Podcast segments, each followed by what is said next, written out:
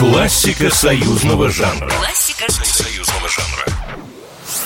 Любой, у кого в паспорте страны рождения указан Советский Союз, на вопрос о самых популярных белорусских песнях назовет целый набор этих песен.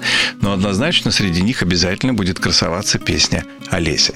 И кроме того, что я действительно очень люблю эту песню, мне безумно нравится своеобразная многослойность истории ее появления на свет. Это классика союзного жанра. С вами Николай Крупатин.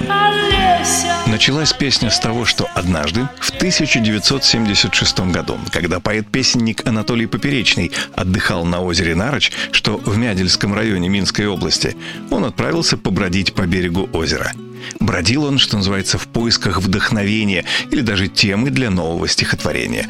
И вдруг из лесной чащи буквально на него выбежала девушка, дочь лесника. Поперечный настолько обалдел от ее красоты, что невольно поинтересовался, как ее зовут.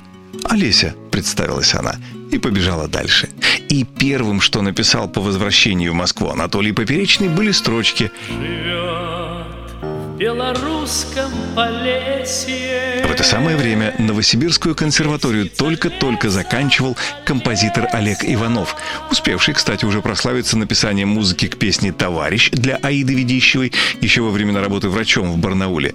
Соответственно, он уже был знаком и с Анатолием Поперечным, и с Владимиром Мулявиным, которому Иванов и принес песню «Олеся», привезенную Поперечным с озера Нарочь. Да вот незадача. Оказалось, что у вокально-инструментального ансамбля «Песнеры» уже есть другая песня «Олеся». А потому Мулявин посоветовал Иванову показать свою Олесю Себрам, сопроводив свою рекомендацию словами «Двух Олесь не выдержат даже такие мужики, как наши».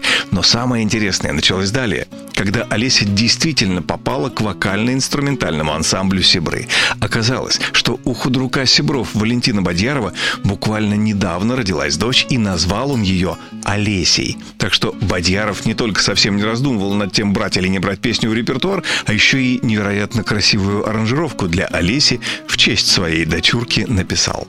Предполагалось, что исполнять Олесю будет солист Сибров Виталий Червонный. Однако, услышав песню другой солист Виа Сибры Анатолий Ермоленко, уговорил Бадьярова доверить песню ему. В 1978 году в телевизионной программе «Шире круг» Олеся прозвучала впервые, а спустя еще два года вышла на гибкой пластинке, а после и на диске «Гиганте» вокально-инструментального ансамбля «Сибры» под названием «Ты одна любовь». И вот уже 44 года звучит в наших сердцах. Классика союзного жанра. Классика Союзного жанра. Программа произведена по заказу телерадиовещательной организации Союзного государства.